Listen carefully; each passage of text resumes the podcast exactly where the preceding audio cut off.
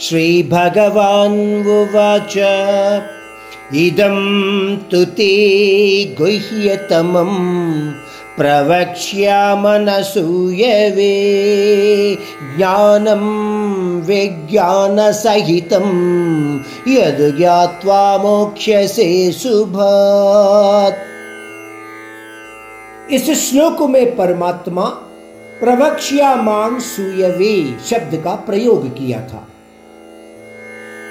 इस शब्द द्वारा परमात्मा मुख्य रूप से कहना चाहते हैं कि, अर्जुन, तुम एक राग द्वेष रहित और सभी को एक समान देखने वाला व्यक्ति होने के कारण मैं तुम्हें एक और बार विस्तार से इस रहस्यमय और अनुभवात्मक ज्ञान तत्व को समझाना चाहता हूँ। या इस तत्व के बारे में इस ज्ञान संपत्ति के बारे में बताना चाहता हूँ। समझने का प्रयत्न अगर हम करते हैं तो इस दुख भरी सांसारिक बंधनों से मुक्ति पा सकते हो। इसका मतलब जो मानव राग द्वेष के बिना कर्मों को करता है, वह व्यक्ति सभी को एक समान देखने वाला होता है।